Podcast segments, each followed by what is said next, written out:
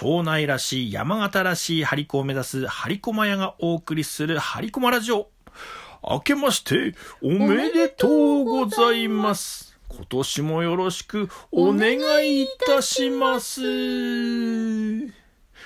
カンダラ、カンダラ、They say from 日本海。1月といえばカンダラのシーズン、美味しいタラが次々水揚げされています。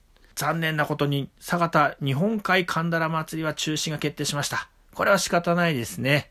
雪の中テントで家族や友達と肩寄せ合って食べるのがカンダラ祭り。あれいいですよね。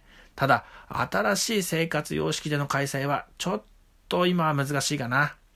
ただ、カンダラにとっては、関係ないでちゅな、関係ないでちゅうな世界ですよね。コロナ対策をしっかりしたお店で、あったかいんだから。出来たてのカンダラ汁を食べるのもいいですよ。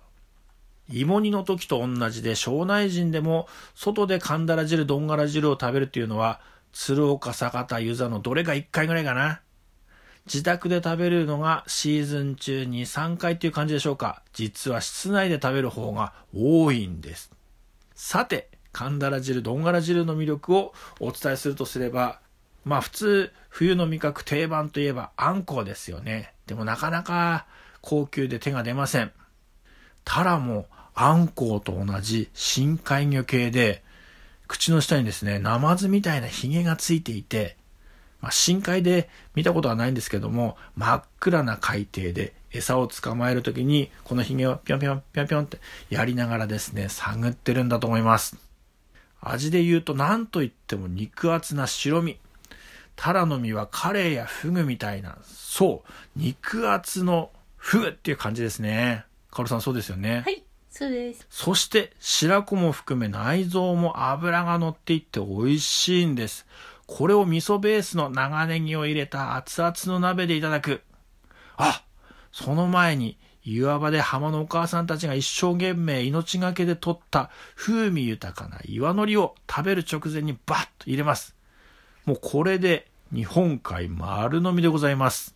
カンダラ汁、ドンガラ汁。あなたにも食べてほしいな酒田で食べるとしたら、かおるさんどこがいいでしょうね？あの、この前食べに行った、あの、伊豆肉武蔵さんもいいかなって思います。おいいですね。あと、魚料理といえば、富重さんなんかもやってくれそうですね。あと、寿司屋さんなんかも酒田多いですからね。うん鶴岡だったら、私のおすすめは、やっぱりスタンド割烹皆口さん。まあ、皆口さんの味噌汁が絶品なので、カンダラ汁も絶対、絶対うまいはずです。まあ、海が荒れて漁に出れない日も多いので、必ず電話して確認してから、できれば予約していくといいと思います。さて、こたつでこんな話をしながら、張り込まやお正月から絵付けを始めております。新商品のおふくちゃんも進んでいます。結構人気ですね。ね、人気ですね。コメントいただいたりして、やる気出てきましたね。はい。はい。2月には S モールでのイベントでハリコを販売するかもしれません。